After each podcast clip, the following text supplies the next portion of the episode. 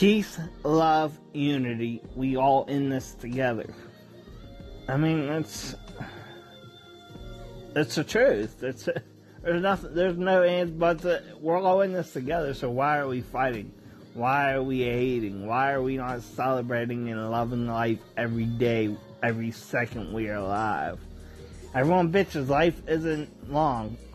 Life's pretty long if you take care of yourself and you are and if and if I mean I want to say if you have good family history of no illnesses and stuff. I mean, people get bad hands and stuff. It's just life. But I mean, for the most part, we can survive anything. We're all the same, but different at the same time, and it's amazing. It's so good we're different because we can teach each other, learn from other backgrounds. You know? It's an amazing thing to be the same thing, but different at the same time. We should all be in this together because we are. We all are in this together. There isn't, I mean, give a damn.